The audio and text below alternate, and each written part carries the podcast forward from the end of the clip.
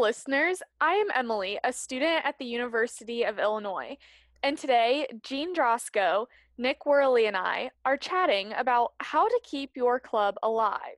If you have any questions after listening to this podcast, please email us at acescareerservices at illinois.edu. Hello, I'm Nick Worley from ACES Academic Programs. Thanks for listening. Today we will share our tips on keeping your club members engaged when they are not on campus.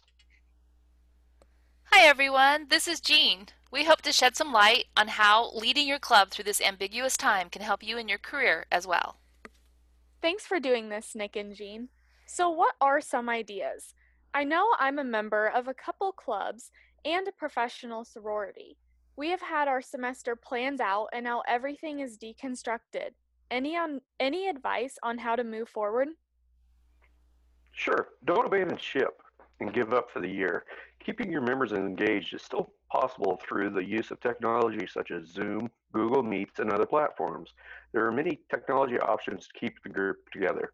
We have over 40 registered student organizations associated with the College of ACES with a wide array of interest areas.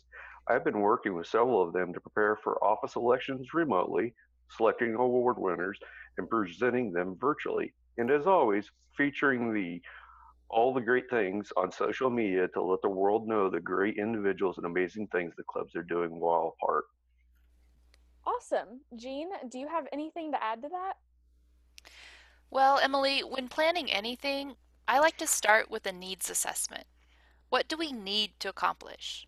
What outcomes are we trying to achieve?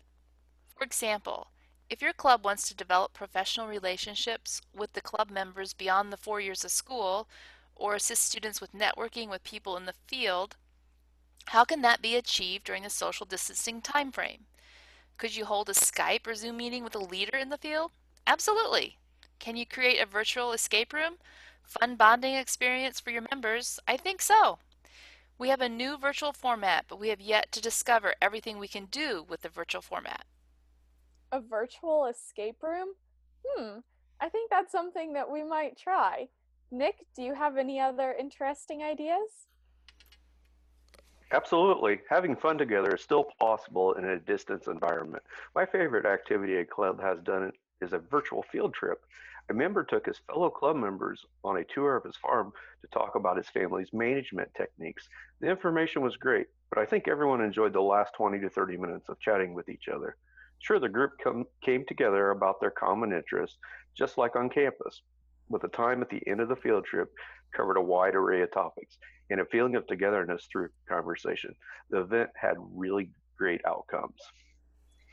Jean, do you know of any ideas on what a club can do if they don't have any time to contact an employer or design an escape room? Yes, Emily. I can give you a recent example with our 4 H club. We held a short Zoom meeting. It was more of a check in with everyone to see how they were doing, but also to provide some gentle reminders. We ended the conversation with the 4 H pledge. Reciting a familiar pledge proved continuity, provided continuity. Continuity is key in terms of making a very unfamiliar time seem manageable. Thanks for that example. Nick, do you have any last thoughts?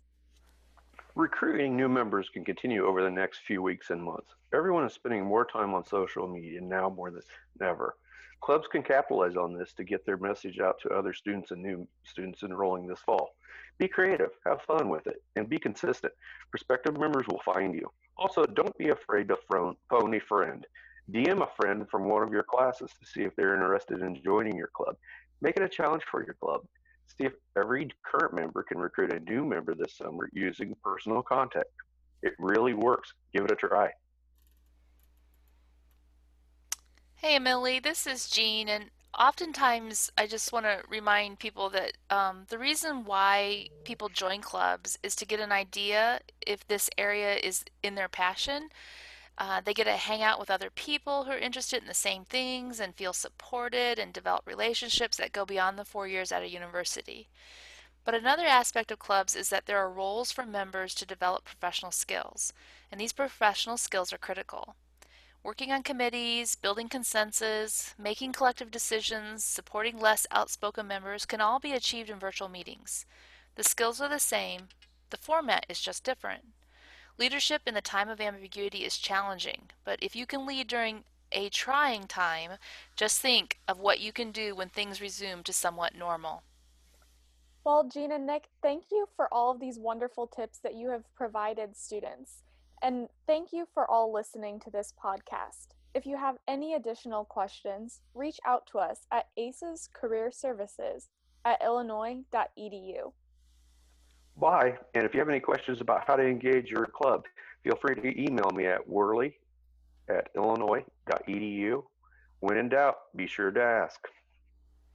Bye, and remember that you're an Illini and you've got skills.